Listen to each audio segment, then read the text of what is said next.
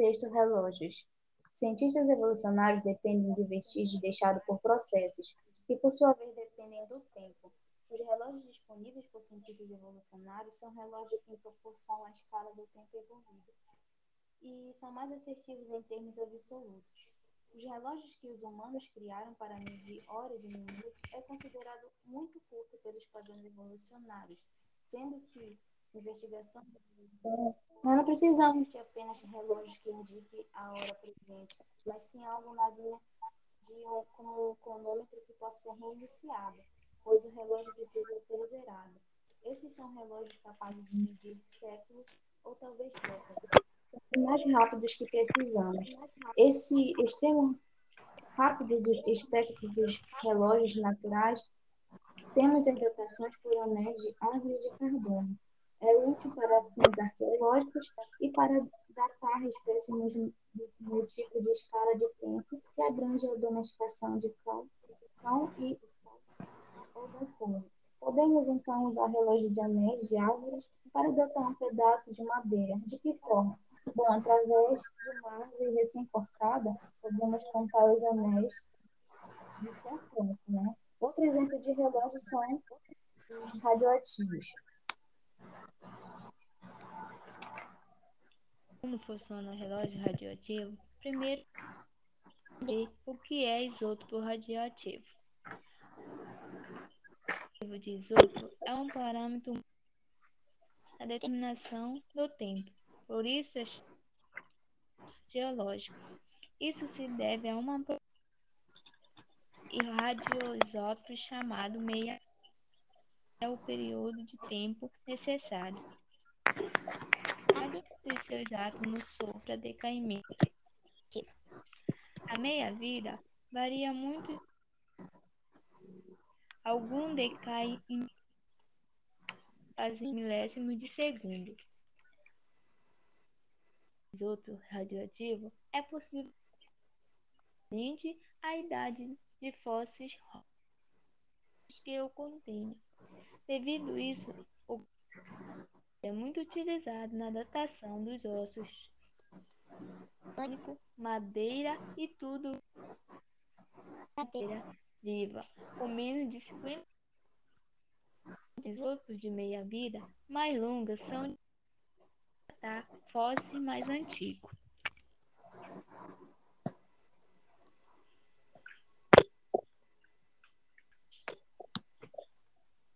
Só rochas indígenas permitem relógios radioativos.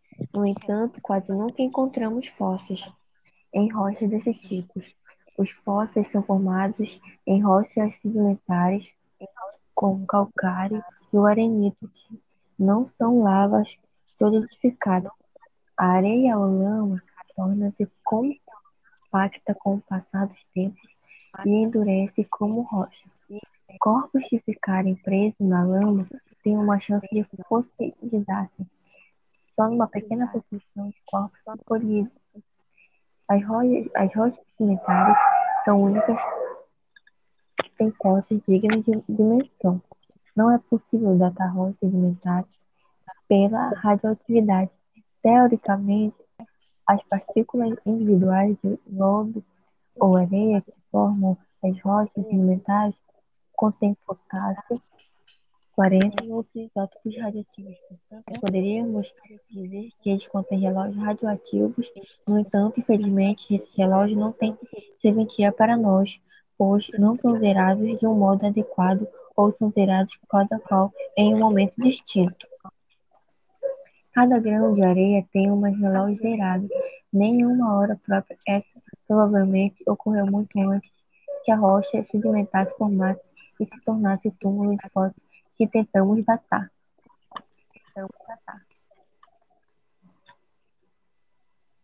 O carbono é indispensável para a vida do planeta.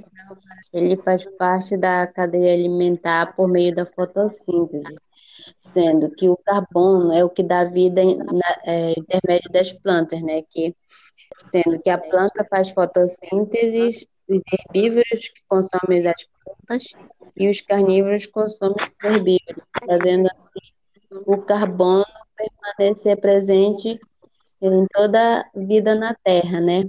E existe dois tipos de carbono. O carbono 12, que faz parte da maior atmosfera radioativa, e o carbono 14, que é especial, produzido pelos raios cósmicos.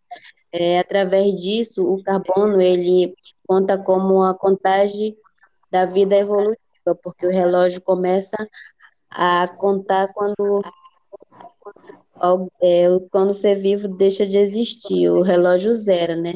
E existe dois métodos de, de detectar a datação da idade de, de algum ser vivo. É pelo, pelo dendrocronologia, né, que era o método utilizado mais antigo, que foi em 1940, e o espectrometria, que é, ele é adaptado recente, em 1970, pela datação de carbono que é feito por pequenas partículas coletadas de material orgânico.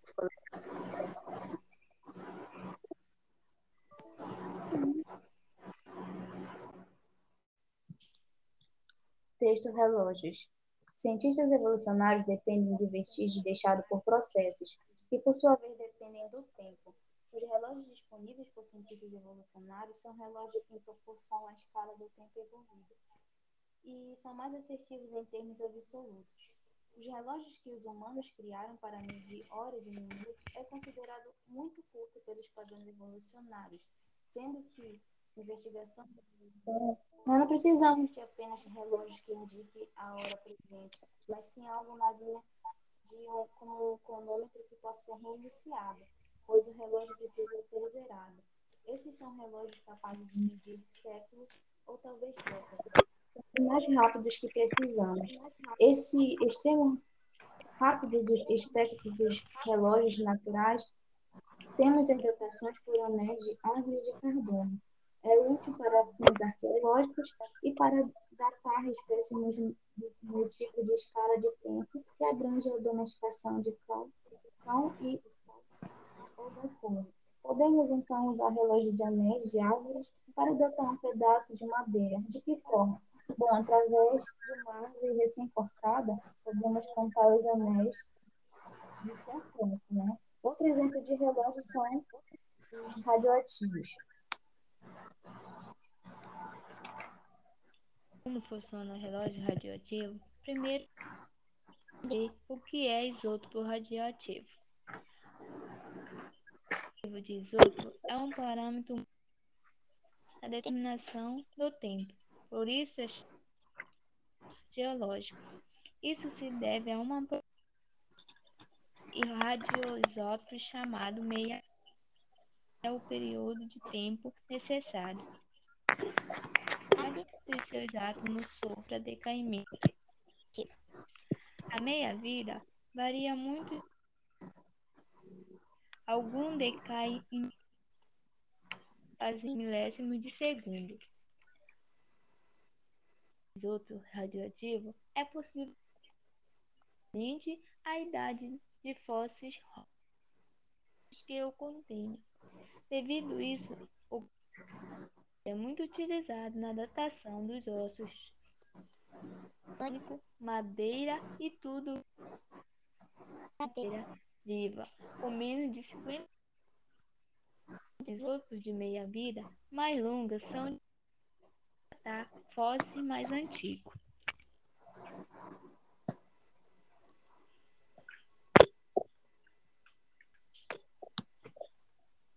Só rochas indígenas permitem relógios radioativos, no entanto, quase nunca encontramos fósseis em rochas desse tipo.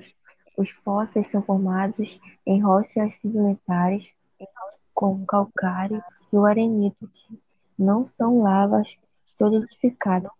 A areia ou lama torna-se compacta com o passar dos tempos e endurece como rocha. Corpos que ficarem presos na lama têm uma chance de fossilizar-se. Só numa pequena proporção de corpos se As rochas, as rochas sedimentares são únicas que têm posses dignas de dimensão. Não é possível datar rochas sedimentares pela radioatividade. Teoricamente, as partículas individuais de lodo ou areia que formam as rochas sedimentares contêm potássio 40 e outros isótopos radioativos. Portanto, poderíamos dizer que eles contêm relógios radioativos.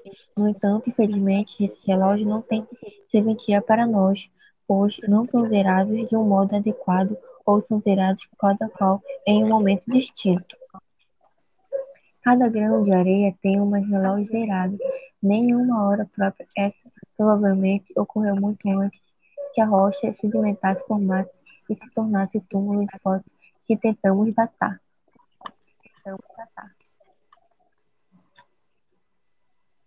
O carbono é indispensável para a vida do planeta.